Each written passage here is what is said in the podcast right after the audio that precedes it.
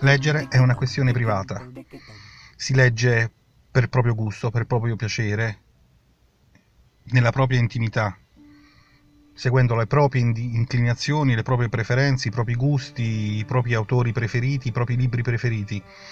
Leggere ad alta voce e presentarsi davanti a un pubblico è invece eh, segno di grande disponibilità, di grande coraggio, perché ci vuole coraggio a far ascoltare la propria voce, a recitare un brano, a leggerlo davanti a un grande, piccolo o minimo pubblico che sia. Ed è segno di altruismo.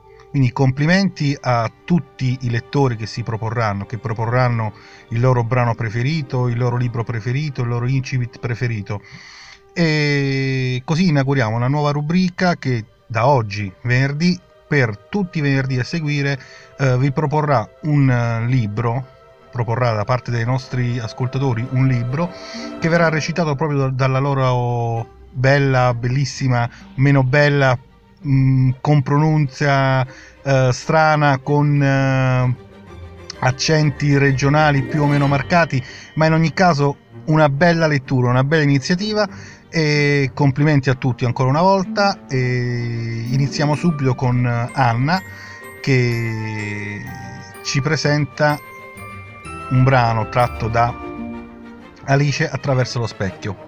Grazie e alla prossima. Una cosa era certa, che il micino bianco non c'entrava affatto, la colpa era tutta del nero. Durante l'ultimo quarto d'ora, Dina, la gatta madre, aveva lavato la faccia al micino bianco, operazione che il micino dopo tutto aveva sopportato con dignità. Era quindi chiaro che esso non aveva potuto aver parte nel misfatto. Il modo come Dina lavava la faccia ai figli era questo. Prima teneva il poverino per l'orecchio con una zampa e poi con l'altra gli stropicciava tutto quanto il muso contro pelo, principiando dal naso e proprio poco prima, come ho detto, era stata occupatissima col micino bianco, che se ne stava tranquillo e calmo tentando di farle fusa, certo col sentimento che tutto si faceva per il suo bene.